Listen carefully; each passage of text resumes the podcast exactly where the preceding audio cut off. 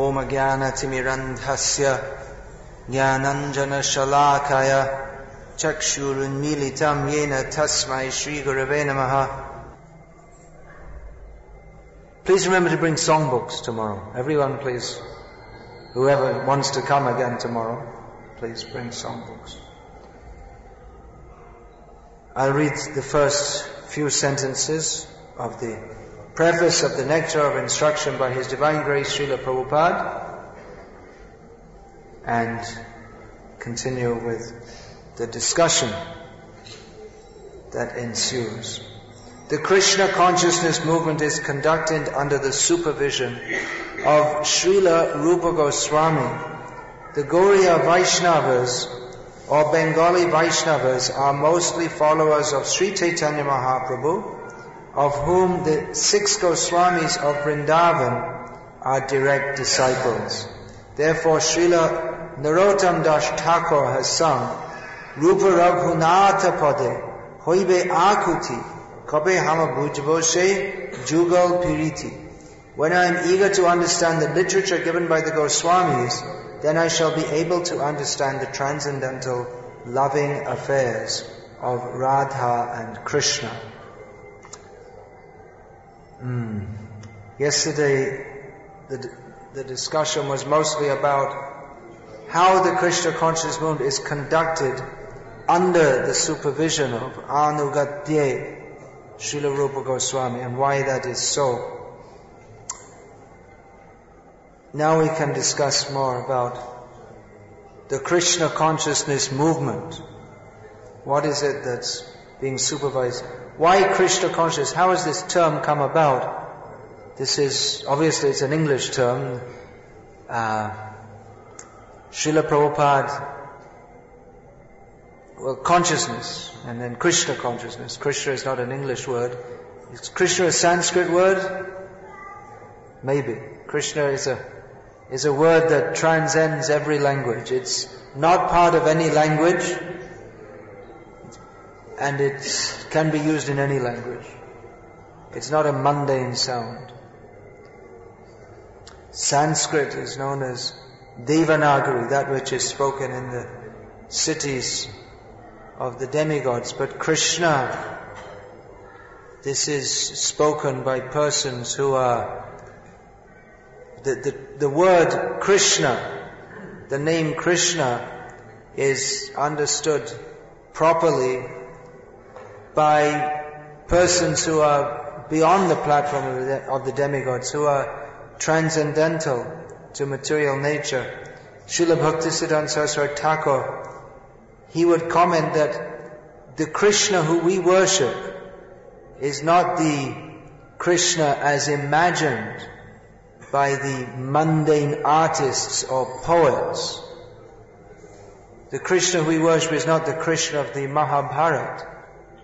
The Krishna we worship is not the Radha Govinda of the Nimbarka Sampradaya. The Krishna we worship is Radha's Krishna.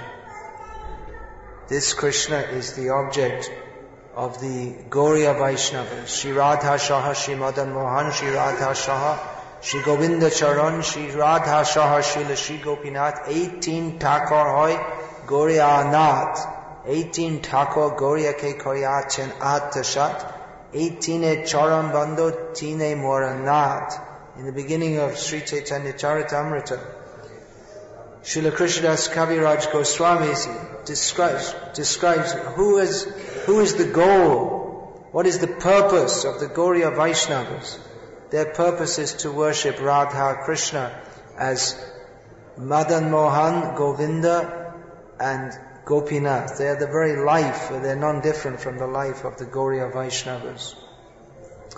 So this word Krishna, if we are to discuss, then we'll be here a very long time. We should go on discussing. There's no end to discussing. But the whole purpose, why is Rupa Goswami writing this book? Why did he come to this world? Why has Chaitanya Mahaprabhu come to this world? Why did Srila Prabhupada venture out to the Western countries.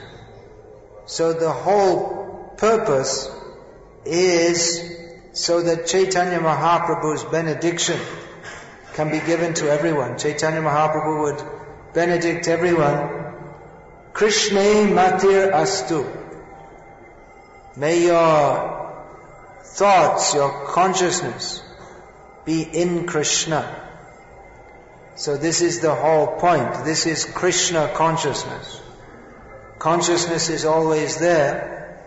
That is the nature of the jiva. If the, if, we, if the jiva doesn't have consciousness, it's, it's unthinkable because the jiva, his um, prime characteristic, mukhya lakshana, is that he has consciousness. If there's no consciousness, then he's not jiva. He's not, jiva means living. So that consciousness can be manifest in two ways. Krishna unmuk or sevanmuk, inclined towards Krishna, inclined towards the service of Krishna or bahirmuk, turned away from Krishna. So Chaitanya Mahaprabhu has come to infuse everyone with Krishna consciousness. Everyone is unconscious of Krishna. Achaitanyam, achaitanyamidam vishvam. Everyone is as if unconscious. So this movement is meant for Krishna consciousness. It seems like a very straightforward statement, doesn't it? Everyone knows that. You all know that, right? This movement is meant for Krishna consciousness. It's good to remember what that is, ultimately. What is that? That Rupa Goswami himself has described. Prabhupada derived this term, Krishna consciousness, from Rupa Goswami. Krishna bhakti rasa bhavitamatihi. Kriyatam yadi katopi labhyate tatra loyam apimulyam ekalam janma koti sukritayar na labhyate. This verse composed by Rupa Goswami Prabhupada said that from the first line, Krishna bhakti rasa bhavita matihi, he derived the term Krishna consciousness. Exactly, if you try to exactly translate this, word by Krishna Bhakti Rasa Bhavita Matihi. One's consciousness is, which is, I don't know, it's, I, I can't. Where's, you like to give us little translation of that? Krishna Bhakti Rasa Bhavita Matihi. Krishna consciousness. It's a good translation. Otherwise, to try to explain all these words, they're not translatable into English actually, because there's no such concept even in English. English is for you know, going out, conquering the world, eating beef and drinking beer. The English language was not developed on the basis of self-purification of Krishna consciousness. So Prabhupada has concisely given the definition Krishna consciousness, which Rupa Goswami has described in this verse as being so valuable. He's given the example that if it is available somewhere, anywhere, that somehow or other one should get it. Kriyatam yadi. Uh, what, what is the price for that? The only price is loya, which is translated as greed, transcendental greed, very strong desire to attain it and even in many lifetimes of performing mundane pious activities, that Krishna consciousness is not attainable. So Krishna consciousness, this is not, as Srila Prabhupada, he was once asked, what is Krishna consciousness? He said, this Krishna consciousness, it is not an ordinary religion. He said this movement is a cultural, philosophical, and scientific movement for the re-spiritualization of the entire world. It's not an ordinary religion, Prabhupada said. Not, it's not what is ordinarily conceived of as religion. But Krishna consciousness, that means to be conscious of Krishna as, as Rupa Goswami has described elsewhere. Krishnanushilana. No, sorry, I'm saying the wrong word. Anukulyena Krishnanushilana. Anyabhilashita shunyam Krishna anukulyena Krishnanushilana bhaktirutama. Chaitanya Mahaprabhu came not to teach or not to preach bhakti or consciousness of Krishna mixed with material desires. That we shall approach Krishna and ask him for something material. Srila Bhaktisiddhanta Saraswati Thakur compared this to keeping a gardener. Rich men, they will keep a hired gardener. And when they want, they'll call, bring some, bring some cabbage, bring some potatoes. So we're calling to, oh Krishna, give me some money, cure my bad back. So Krishna is not our paid gardener. So this Krishna consciousness which Chaitanya Mahaprabhu, Rup Goswami and all the acharyas came to bring is not the ordinary religion. Religion is conceived of that we should love God because He fulfills our desires for sense gratification. But Krishna consciousness is a completely different the Krishna consciousness that Chaitanya Mahaprabhu came to give is a completely different, Prabhupada says not an ordinary religion, because it's a completely different conception. Instead of thinking how we will be, we will be very pious and love God because He takes away our sins, often that's preached that today at Shantipur they were saying over the loudspeaker, you chant Hare Krishna, all your sins will go away. That's true, but that's not the main aim of chanting Hare Krishna. That's still, your sins will go away, but how we will develop the consciousness of being the completely surrendered to Krishna, of being conscious of Him why? Well, there's so much philosophy to say why. That is our constitutional position as the jiva in relationship, the angshi in relationship to the angsha. Angshi means the whole and angsha means the part. So the relationship of the jiva to the Prabhu, of the infinitesimal living being to the unlimited Supreme Lord is one of service. So that is the constitutional position, the duty, the dharma. But for one who has developed Krishna consciousness, for one who's revived his dormant Krishna consciousness is a better term, then there's no longer any question of why, why I should serve Krishna. There's no calculation of, yes, I should serve Krishna because then I won't have to suffer birth and death. Yes, I should do so because I'm part and parcel of Krishna. It's my duty to do so.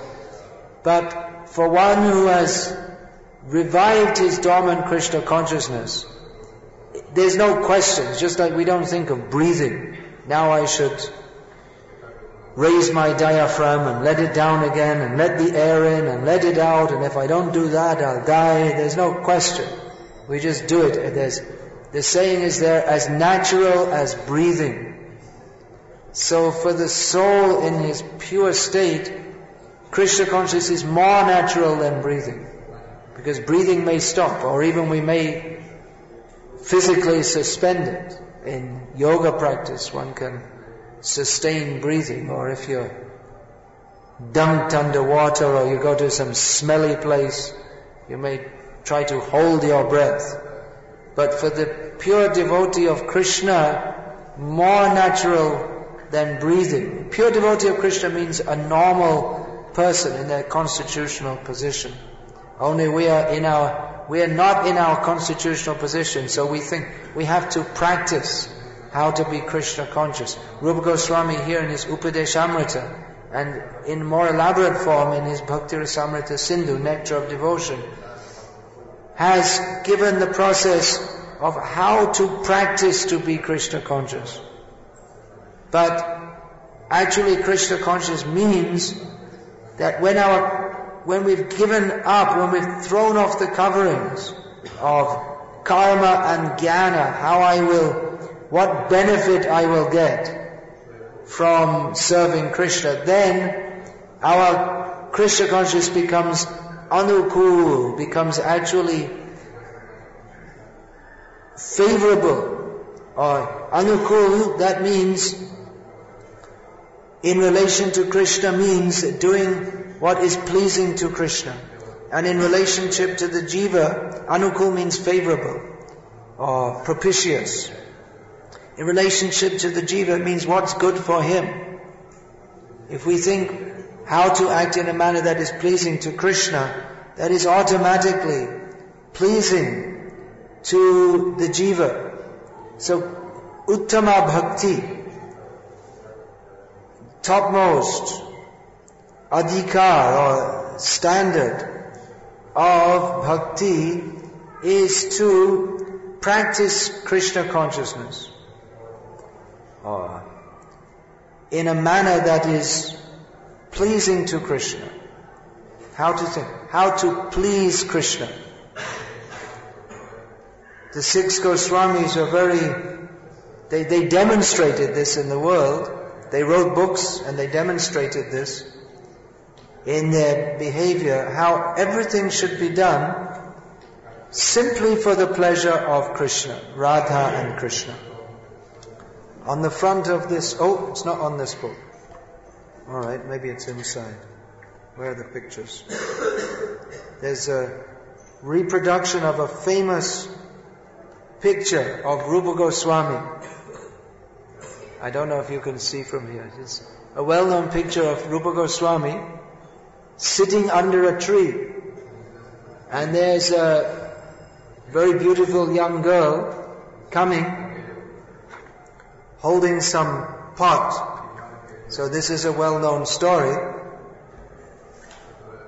that Rupa Goswami, he once had some desire that I shall prepare some nice food offered to Krishna, and then I shall call Sanatan Goswami and serve him prasad.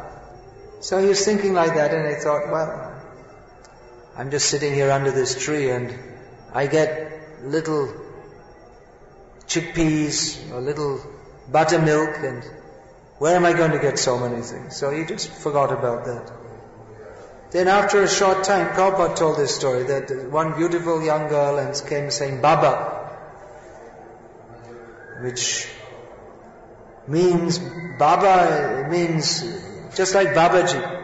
One will say to a, a sadhu or to a child because a sadhu is childlike in his innocence. Otherwise, what is a young girl coming to a sadhu for? Beautiful young girl. But a sadhu like this Rupa Goswami, then he's all just, you see in Vrindavan, all the, at that time, all the residents of Vrindavan, they thought of Sanatan Goswami just like their father. They, they would tell him all, if they had any, this problem, something, he would give them solution. So they loved him, just like their father. So the, she approached Baba, here's some nice ingredients, some ghee, some rice, some milk, some sugar. You please take this. So Rupa Goswami was thinking, oh, that's right. I was, I was thinking how to call Sanatan Goswami and honor him by offering him prasad. I didn't have any means, but anyway, now I have. So he cooked very nicely. First class ingredients. So Sanatan Goswami called, he came, he took, and he said, where did you get all this from anyway? You're sitting under a tree like me. Where did you get such nice ingredients for cooking? So then Rup Goswami said, well, I was just sitting here and this, uh, this very beautiful young girl came and offered these things. Said, what did she look like? Sanatana Goswami said, well, she had a very golden features and blue dress and Sanatana Goswami said, oh, you took service from Radharani. She personally came to give you all. That's not good. He chastised him. Not that, oh, you're so fortunate. Radha came, but no, you took service. You shouldn't do that. A similar story, Raghunath Das Goswami, he was on the bank of Radha Kund, and he would be standing on the bank of Radha Kund, performing his bhajan in the hot sun. Who's been in Vrindavan area in May? Anyone? Mostly people go in other months. It's, you've been in Delhi, which is even hotter. Vrindavan also, it's extremely, extremely hot. It's unspeakably hot. So he would,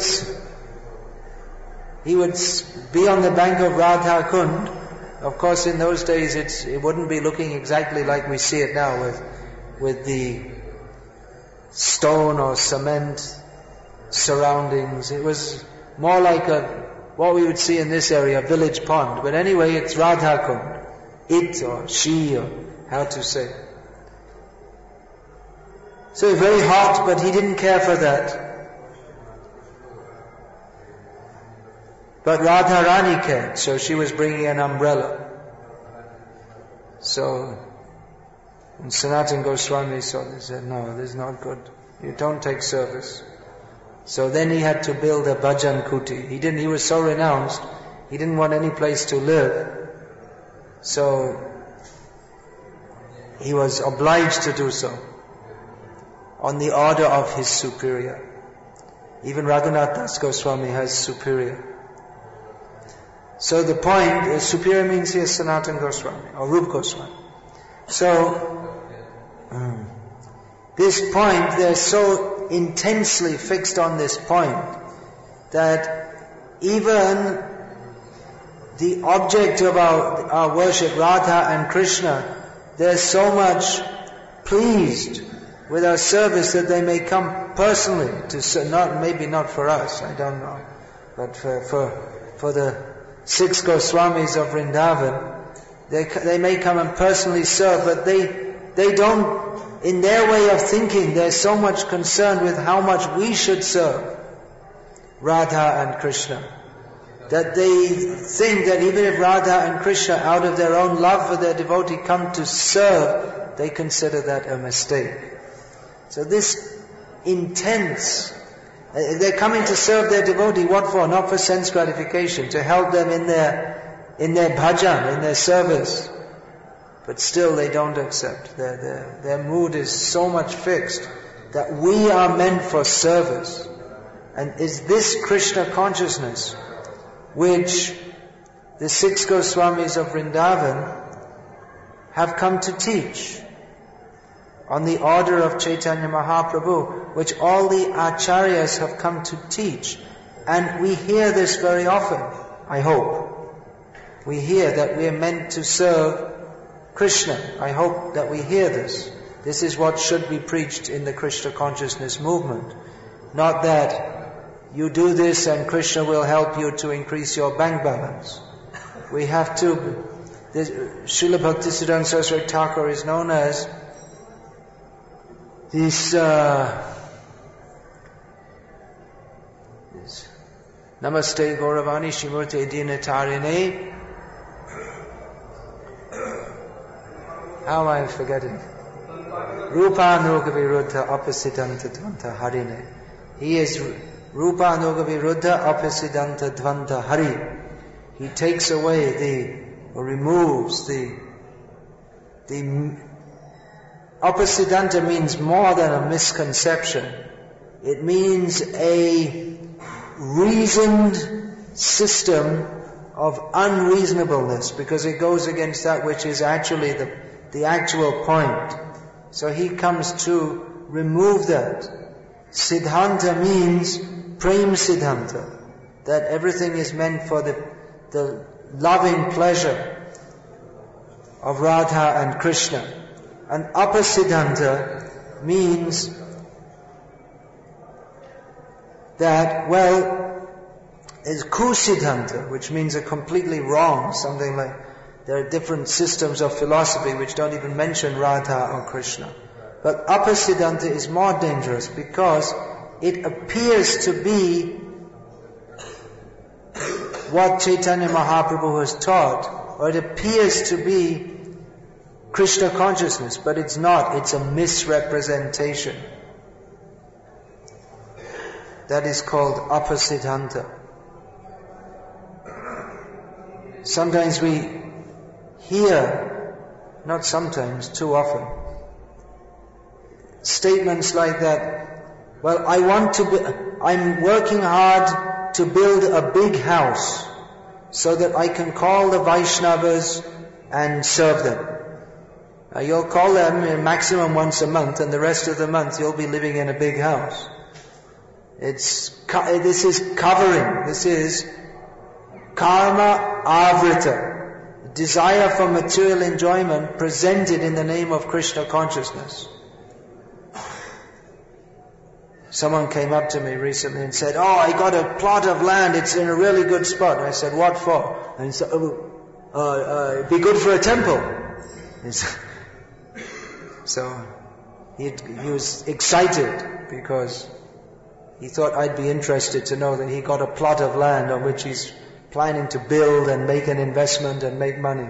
So when I said in a not very pleased way, what for? He said, oh, it'll be good for a temple. So I thought, okay, transfer it immediately in ISKCON's name. but that he wasn't ready to do. He said, no, I'll build and on top I'll give some space. He had to, you know, quickly make up some apasiddhanta as he was going along. So the tendency, cheating tendency, apasiddhanta means the cheating tendency is uh, formularized, formulated. That, and we shouldn't, one great mistake is to think that because there's a signboard saying International Society for Krishna Consciousness, founder Acharya His Divine Grace A.C. Bhaktivedanta Swami Prabhupada. A great mistake is to think that because the signboard is there, that everything going on is according to what Rupa Goswami taught and according to what Prabhupada taught. It's not necessarily so, just because the signboard is there. Prabhupada didn't give us just temples, he gave us books so that we can understand what the temple is meant for, what are we supposed to be doing. As Prabhupada warned here in Mayapur when he saw that so devotees were missing from the class. He asked, what were they, what are they doing? They said, oh, they're doing service. And Prabhupada changed the whole course of his speaking to say that if they don't, they're doing service, but if they don't regularly hear, then eventually this, this temple will become a place for dogs and bats. Have you seen temples where they're full of bats and you see these big dark temples in South India, there are so many bat, bats flying around. You know what that is, Russian translator? Bat? Yeah, okay. You've seen it. You're in South India. You know. Flying mice look something like that. So that, that was Prabhupada's warning. That if we're not hearing, and hearing means what? Rupanuga Siddhanta. This must be spoken.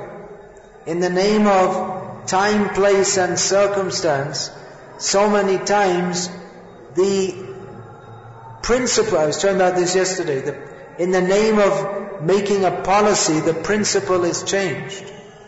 We're supposed to be here to cultivate selfless service to Krishna with full faith that Krishna will protect us, that Krishna we don't have to, the, the, especially the temples of the Krishna consciousness movement, they are meant to show the ideal of pure devotional service. we show the ideal means by the persons who are living in the temples. And if they're not doing that, then there's very little purpose in having the temple because there are already so many temples, at least in India. There are so many temples of Krishna. And even, there's so many temples and you'll go and just like, we were at a temple, we went to Shantipur and the Gosais are there, the, the family who claim descent from Advaita Acharya.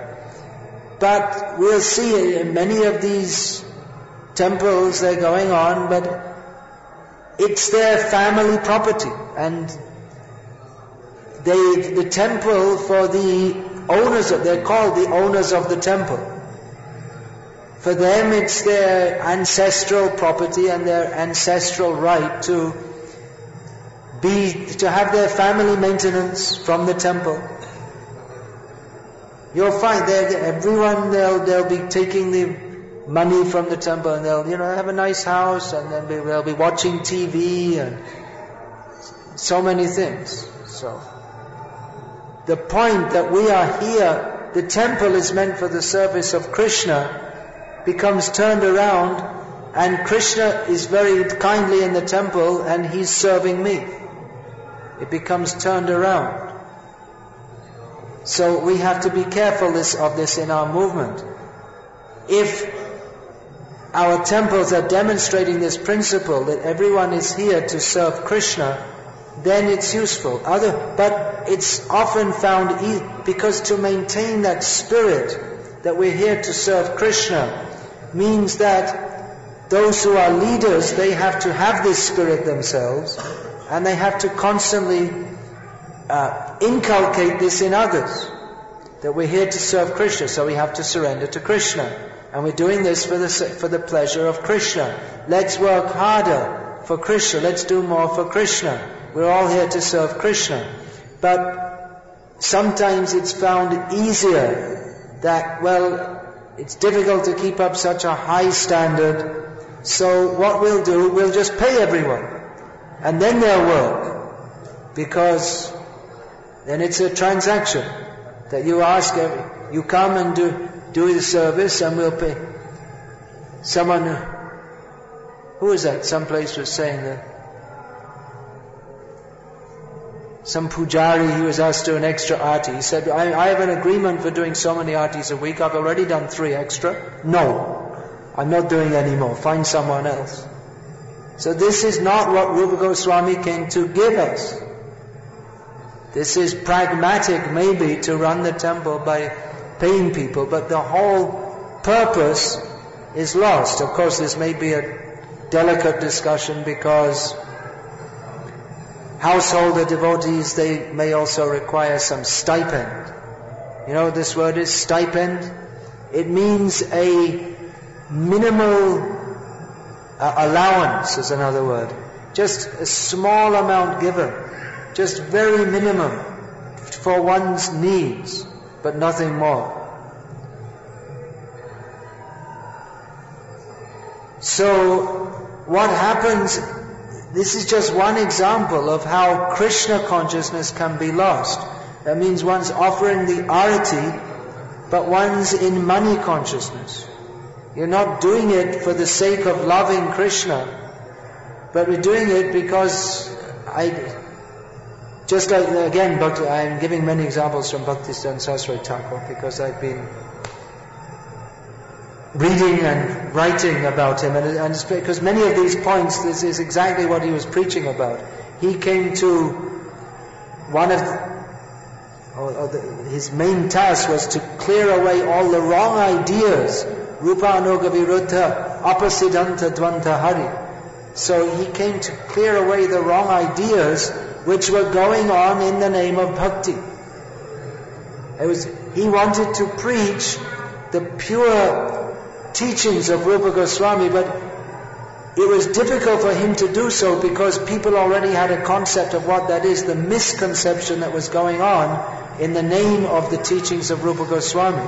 So, in this Krishna consciousness movement, if we don't keep a clear understanding of what Chaitanya Mahaprabhu, Rupa Goswami, Srila Prabhupada came to teach, came to give us, then inevitably we will accept something else which is not Shuddha Bhakti, pure devotional service. We will accept that as being correct. And people will say, well, how can you criticize these, these people? They're, they're the direct descendants of Nityananda or Advaita Acharya. They're, they're highly respected. They know so many shastras. Then how can you criticize? It's been accepted by generations. Maybe, but it's not what Rupa Goswami came to preach. And Bhaktisiddhanta Saraswati Thakur pointed this out. So it's the same thing in ISKCON. If we simply say, well, this is a very respected devotee, and, you know, so, and all the other leaders respect, but look, it may be respected, but is, is it according to the standard given by Prabhupada? Is this what Prabhupada came to give us or not? It's, it's, it's a lazy way of thinking to, of course, we have to accept authority, but authority is established on the basis because he accepts the previous authority, and that is in line with the authorities who are Rupa Goswami and devotees on that level who are giving, who are giving us pure devotional service. Simply to accept someone because they're an authority, so and so said so, so it must be correct. That is lazy. We have to apply our intelligence. Siddhanta bali chitte na karaha alash. Eha hoite Krishna lage surura manosh. Krishnadas Kaviraj Goswami says, don't be lazy in understanding Siddhanta. Because by doing so, one's mind becomes strongly attached to Krishna. And the other side of that, Bhaktisiddhanta Saraswati Thakur said, that if we are lazy, then Siddhanta alashjan anartha charena. One who is lazy in understanding Siddhanta. Siddhanta means the precise, correct method, method of understanding what is it that Rupa Goswami has given us. So those who are lazy in doing so, they cannot give up anarthas. It's not possible.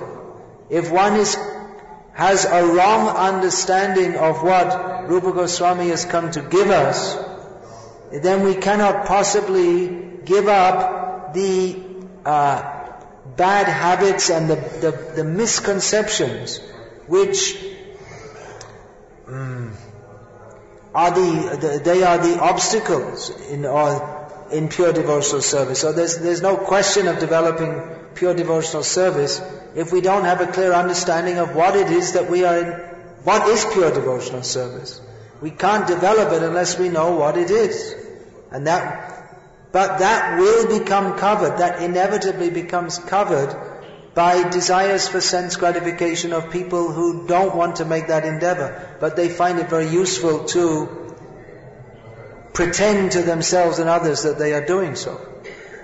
So it may look like pure devotional service, but it, I wanted to give that, I went way off the, but uh, on a tangent, but Bhaktisiddhanta Saraswati Thakur, he gave this example. He told that I saw on someone had written a notice, some professional Bhagavatam reciter.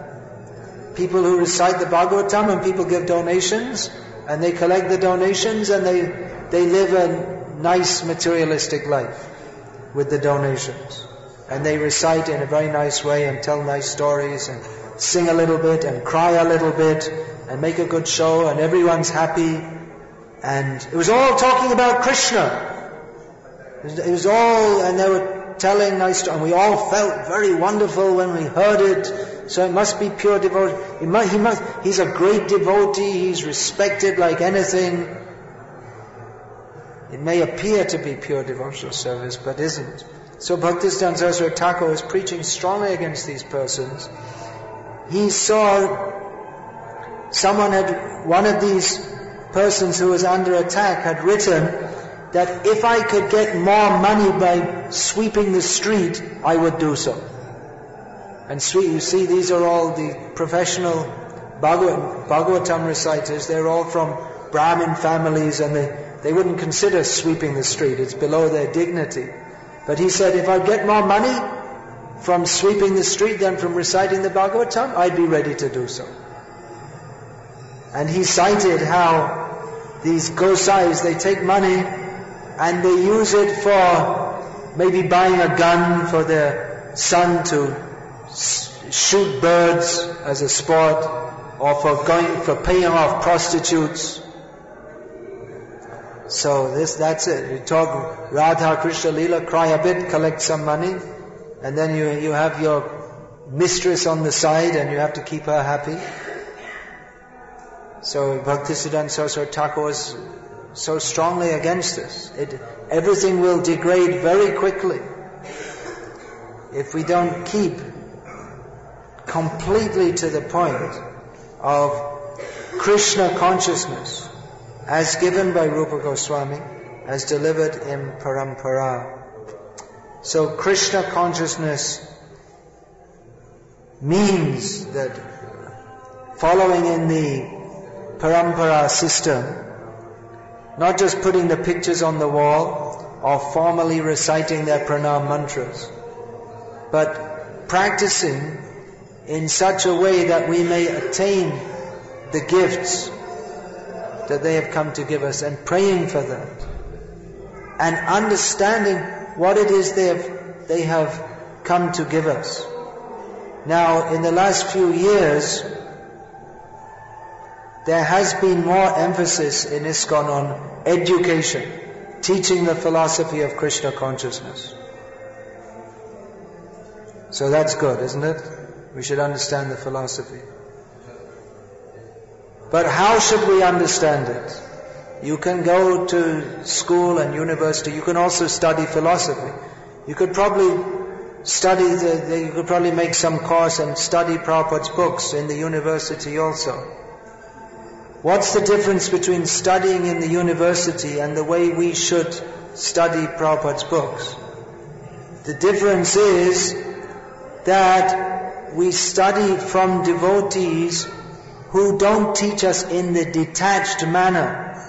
That, well, this is what Prabhupada said and then, you know, you take it or leave it. But this is to be applied in our lives, understanding this Siddhanta. What is the, what is the Siddhanta?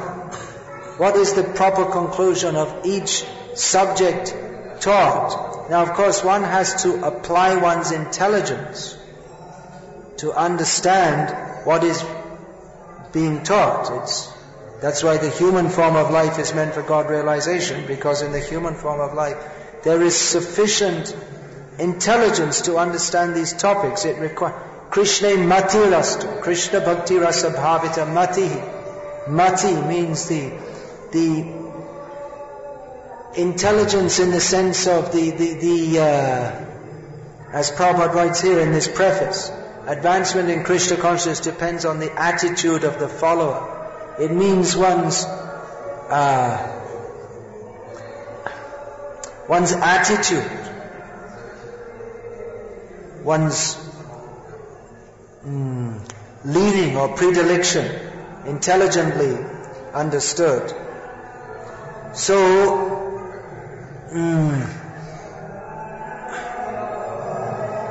this philosophy that Srila Prabhupada has given us, it's not something to be studied in the relativistic manner that is typical of mundane academics. One has to, the, the shishya or the disciple approaches the guru with Arjuna's attitude that hmm, Sarvam etadritam manye yang mang badasi Keshava. Oh Keshava, everything you say, I accept as truth. Rita. Rita is, Satya is a well-known word for truth. Rita is a similar word. So sarvam etadritang manye. I accept it's all true, everything that you say. This is the basic attitude of the disciple. The attitude of the mundane academic is completely opposite. The disciple's mood is submissive. Yes, I accept what you say is true. But the mundane academic, they, they also study scripture, but they do so in a condescending manner. they think that they are more intelligent than Vyasadeva or Rupa Goswami, and it's their business to examine what they have said. They don't approach in a worshipful manner, but they approach in a manner that now we're going to examine with our intelligence, and they presume that Vyasadeva and Rupa Goswami and Prabhupada and all the acharyas are materially motivated persons, and they are materially prejudiced persons, and they make mistakes and they're deficient. The, the mundane scholars are extremely irreverent by their very nature. And they like to point out contradictions or prejudices or their whole business is, as Prabhupada said, there are two kinds of questions. One to understand Krishna and one to avoid Krishna. So the mundane scholars, they approach Shastra and the Acharyas eh, with the endeavor to, to, they analyze, but they show how it is wrong and how we, the, the endeavor of persons to surrender is just, the whole religious or theological endeavor is foolishness. And when you're more intelligent, you can analyze all these things and you might say a few nice things like it's very nice poetry. But on the whole, they are, uh, they are in the relativistic attitude. They presume that there's no absolute truth, there's no ultimate reality, nothing can be fully ascertained, but we are coming afterwards, so our, inte- we, we, our intelligence is such that we can analyze this. And in this way, they study Shastra and the Acharyas. So this method of study, this relativistic way, even if we study Prabhupada's books like that, we can never understand. We have to accept sarvam etadritang manye yang mang. That from the beginning we have to accept that what Rupa Goswami says, what Prabhupada says, it is not the utterances of mundanely tinged persons it is not the utterances of some learned sentimentalists who had some feelings for some imaginary God. But Rup Goswami and Srila Prabhupada and all the acharyas, they are on the platform of actual reality, beyond birth and death. They are just like when Prabhupada was in Australia, they once they, they put posters all over the city of Srila Prabhupada saying, He has seen the truth. Tadvadarshi. He knows what is reality. So that faith has to be there. If we don't have that faith, then even if we, of, of course, persons may, innocent persons may study Prabhupada's books. And innocent persons who don't have that faith by, by reading Prabhupada's books, if innocent and somewhat pious persons, by reading Prabhupada's books, they will become astonished that Chaitanya Daya Kata Karaha Bichar Bichar Karale Chitte Pavi Chamatkar Krishnadas Kaviraj Goswami says, just examine the, the mercy of Chaitanya Mahaprabhu. If you, if you see, you'll be amazed. How wonderful is Chaitanya Mahaprabhu. So if one approaches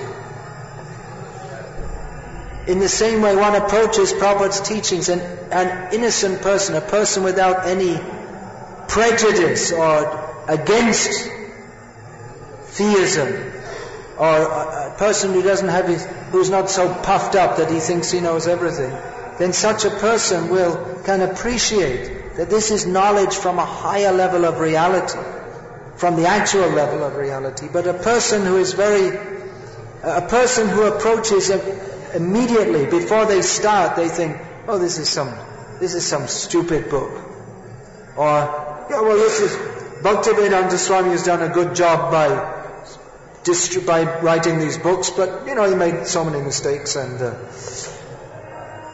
that not very scholarly. Some rascal, I saw some rascal wrote like this. He thought he was a better scholar. He said it's mostly written for Western people who they don't understand very much, so not very scholarly. Rascal. he said. So this kind, this kind of attitude, unless we accept that what the acharyas have given us is perfect and that they have come not just to, just not just like people think Prabhupada, Lord Krishna gave Bhagavad Gita and then you interpret it in different ways. So, so many times we're distributing Prabhupada's Bhagavad Gita in India, and people say, yeah, well, I have five or six different interpretations already. I have your Guru's interpretation also. They presume that the Bhagavad Gita is a, is a book, and you just, it's a book of philosophy, but it's not very clear, and then different people can take it, and if they're good scholars of Sanskrit, they can interpret it in their own way, and different people interpret it, and we can enjoy reading the different interpretations and have some intellectual gratification. This is a completely mistaken way of understanding. As Prabhupada says in the introduction to Bhagavad Gita as it is, we should understand as Arjuna understood it. Sarvam etadvritam manye keshava.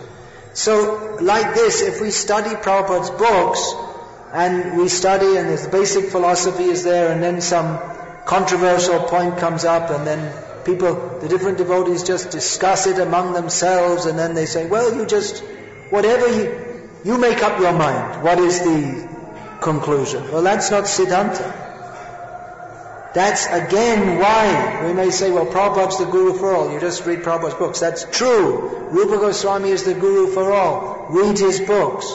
But we also need guru who will explain that. Otherwise, there are people who will Ex- they did it with Bhagavad Gita, they've done it with all the Vedas, they've done it with Chaitanya Charitamrita. We shouldn't think that there aren't people who are not misfavored by Maya with the intelligence to misinterpret Prabhupada's books.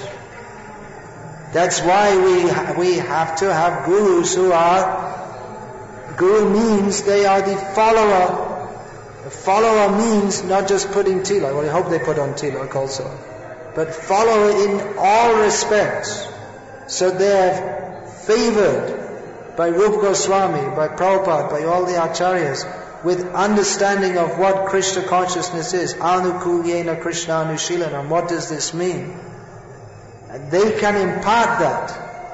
Otherwise, if, you, if, we, if we think that Prabhupada's books, well, you read it and then you just, whatever you think, you interpret it in your own way, then that's just Mayavad. And it's quite possible that Mayavad can be taught in the name of Prabhupada's books.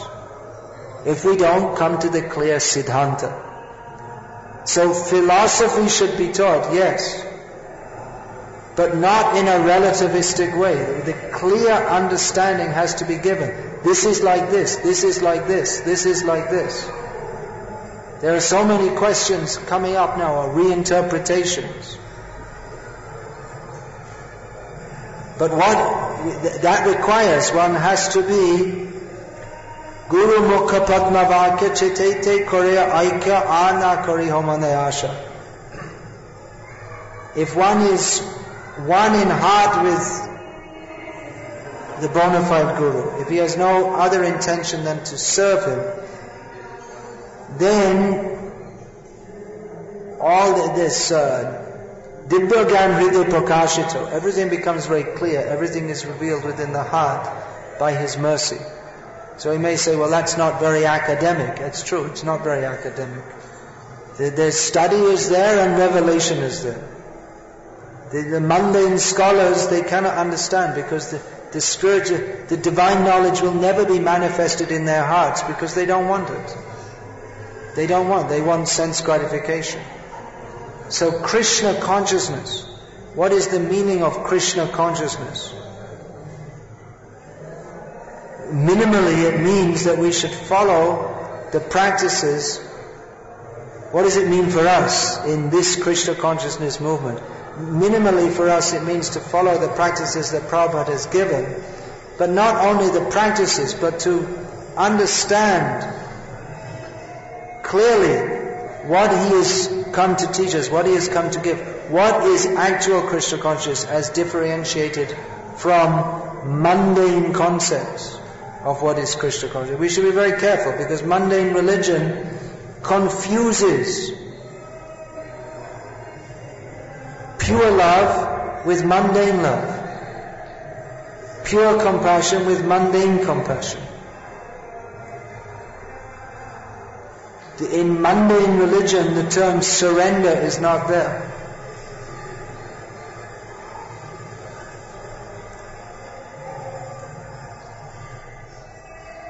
We should understand what is prem and what is kam. Atendriya priti vancha tare bole kam. Krishnendriya priti icha dhare prema This is the test. Every, therefore, that is the everything. This means that love for Krishna that is characterized by doing everything for Krishna's pleasure. And what, what is done for one's own personal sense gratification, that is called kam as opposed to prem. So therefore everything should be done hmm, Krishnati bhogatya, acceptance and rejection should be done on the basis of what Krishna wants, for Krishna's sake. Hmm? Tadate akila cheshta, cheshtitam. Everything's Krishnate akila cheshta. Everything should be done for Krishna's sake, for the pleasure of Krishna. Very simple. Very simple principle. We shall have to see how much we are imbibing that. This Krishna conscious movement is meant it's actually the Krishna consciousness movement of Rupa Goswami and Srila Prabhupada. If this principle is there, not 50% or 70% or 99%, but 100%. Only if there is full endeavor to satisfy Krishna. Of course, we're not pure devotees, we're endeavoring to come to that platform. But unless our focus is clearly on that, then, as Srila Prabhupada writes here, the Krishna consciousness movement is conducted under the supervision of Srila Rupa Goswami. What is that Krishna consciousness movement? It is that Krishna consciousness movement in which, as Rupa Goswami says, Krishnate Akila Cheshta. Everything is done for the sake of Krishna. Other Krishna consciousness movements or what may be going on in the name of Krishna consciousness movement is not what Prabhupada's referring to here. So don't, we should not be lazy and think that if the sign is on the board, ISKCON, and I walk in, then I'm a pure devotee. Just, that's it, finish. No, there's a lot of, everything has to be clearly understood, everything has to be followed exactly as Prabhupada writes twice here, one should follow these instructions very strictly. So I'll finish here and this little speech, and then if there are any questions, please ask.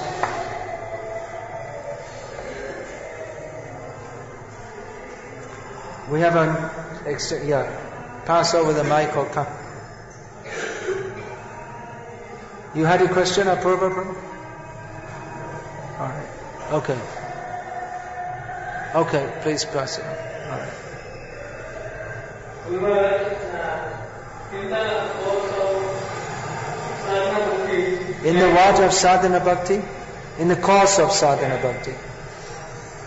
Like we chant 60 songs every day. The tendency to finish it and uh, not to have that service attitude but to understand that my whole person. Let me finish my rounds and then I'll do any damn thing I like. As Prabhupada once said. He was chanting, put down his beads, he said, I finished 16, I can do any damn thing I like. He was saying sarcastically. Well, therefore, along with chanting, we have to hear. Hearing and chanting. We should hear why we are chanting. Why are we chanting? Why are we performing this sadhana? Regular hearing is required to keep us on course. If we're driving and we're not attentive, then we go off course. So hearing means we're always being put on the right course. Hearing again and again, give up sense gratification, surrender to Krishna, everything should be done for Krishna's pleasure. Hear this again and. We have to hear regularly. Otherwise, due to our contaminated state, we take even Krishna consciousness as something for our own sense gratification. So we have to hear regularly. Hare Krishna. Hare Krishna, Maharaj. Please step on the blessings. My question is that uh, I'll take the point that you want Please keep the mic a little away from your mouth.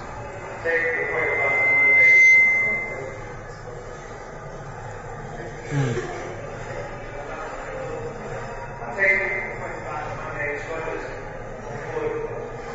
You're from Britain, is it? Yeah. I take the point. That's a typical thing people say in Britain.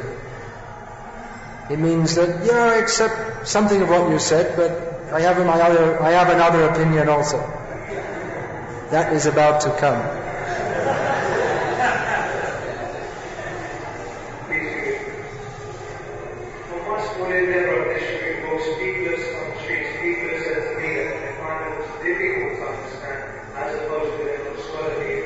As opposed to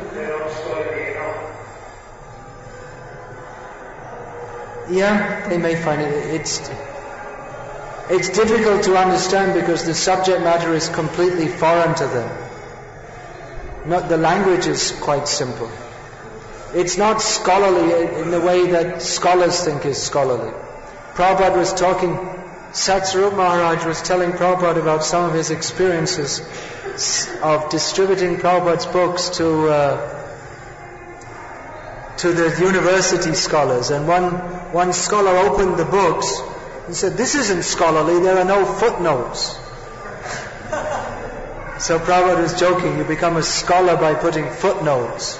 That's, that's what they consider scholarly, if you have many footnotes. Prabhupada made everything very clear.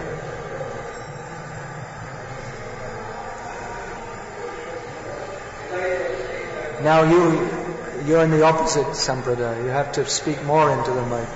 Regarding what you saying that uh, teaching is now today that uh, teaching for uh, if you chant like Shraddha Devo, you're saying I can't hear what you're saying. what audience they are teaching that uh, if you chant Hare Krishna to remove your sins, so that your knowledge hear what you're saying.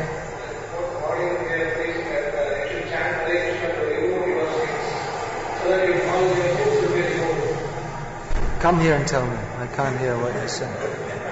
It's going over there and coming back. Did anyone else hear? Okay. Okay. It is wrong to preach that uh, chant Hare Krishna to remove your sins.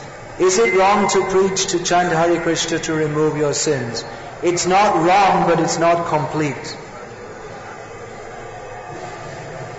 we also have a famous uh, sentence that chant and be happy. Chant Hare Krishna and be happy. Yeah, we can say that. People have no idea what it means to be happy by chanting Hare Krishna. Maybe they're thinking they'll, they'll get a little house on the beach and it's just to induce people somehow or other chant. But for devotees, chant Hare Krishna and be happy means be happy on the spiritual platform.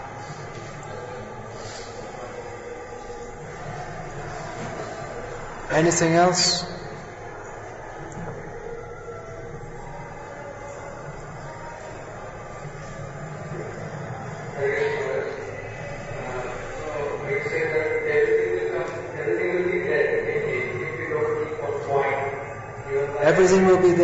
Bhagavad.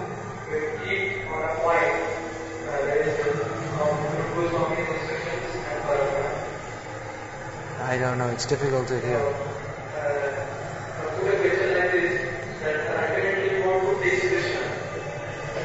I can't hear, I'm sorry. The kirtan's going. Come here and tell me, and then I'll speak it again in the mic. Can you all hear what I'm saying? Yeah.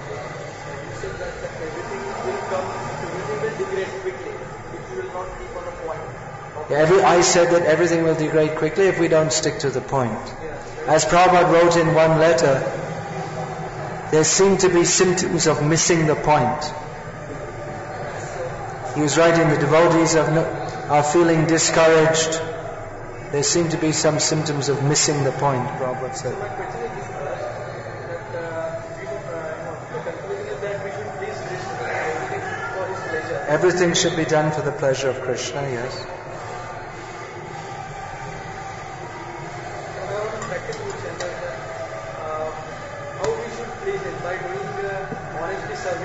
How should we please him? By honestly serving the mission, yeah.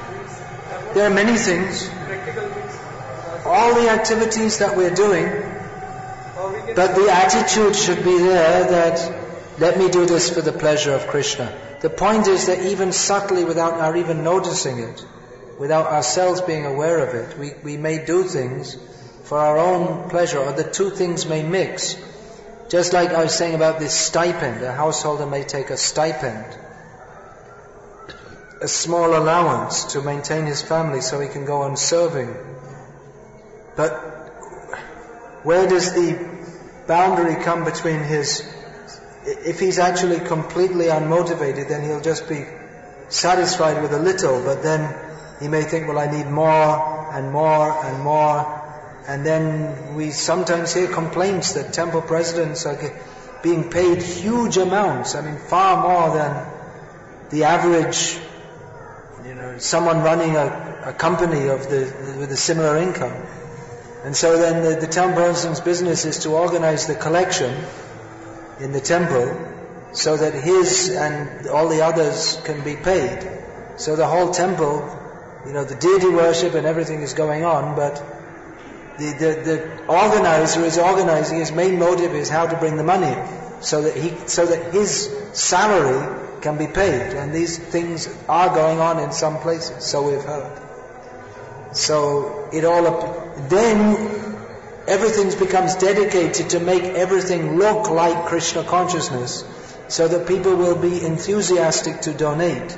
But the spirit of service will be lost, and one cannot get pure devotion. So the whole purpose for which it's one is given an allowance so that he can run on the temple so that we can practice Krishna consciousness. But then the whole purpose becomes changed because the temple has to be run to pay the money so that, and, but the purpose of doing it for the sake of serving Krishna is, is lost, even though it may be said like that. It's not very difficult. I mean, like I say, it is going on. So we're told in various places. It, it can be a dilemma also because you know, usually it's devotees who are householders who are, who are more competent in management and all this. But when where does the borderline come between a, a reasonable stipend and uh, and an excessive payment? It's so it, it's we shouldn't just think that anyone who's taking any money is completely bogus. It's, it can be difficult to see what the borderline is, although at least from Prabhupada's books he said that, or from his letters, he was saying that house, what he said is that householders should, if they're going to be, they should be given something very minimal, uh, and an excessive payment. It's so it, it's we shouldn't just think that anyone who's taking any money is completely bogus. It's, it can be difficult to see what the borderline is, although at least from Prabhupada's books he said that, or from his letters he was saying that house, what he said is that householders should, if they're going to be, they should be given something very minimal. That was Prabhupada's idea. Then of course we can say, well that was in the 1970s and now it's 30 years later, times have changed, but again I would say this is a, I have to say I would say because someone else will bring another opinion. But uh, it, this is a case of a, a Prabhupada is speaking about a principle. It's not that the principle that a minimum amount should be given so that people can go on doing service. It's a principle that shouldn't be changed. If it is changed, then the Krishna conscious movement is changed. Then it's no longer the Krishna consciousness movement, then it becomes money consciousness. Alright, I'm going to finish here because the time is up and it's a little difficult to speak with the ecstatic kirtan in the background. We should also remember that Prabhupada very much liked this chanting and dancing in Mayapur. He enjoyed very, very much. One year, it must have been, must have been 1976, that Prabhupada, he was sitting in his room in the middle of the day in Mayapur during the Mayapur festival, and he called, bring all the GBC. Call all the GBC members, wherever they are, find them, bring them here. So they're wondering, what is it? You know, we did something wrong or what's going on? Some major thing Prabhupada's going to tell us. All the GBC came, Prabhupada was just sitting, smiling and said, just hear the kirtan, it's so wonderful. He said we should bring all the devotees from all over the world and they can just stay here and chant Hare Krishna. Then one devotee said to Prabhupada that, well, you know, we also have temples and preaching in the West. All right.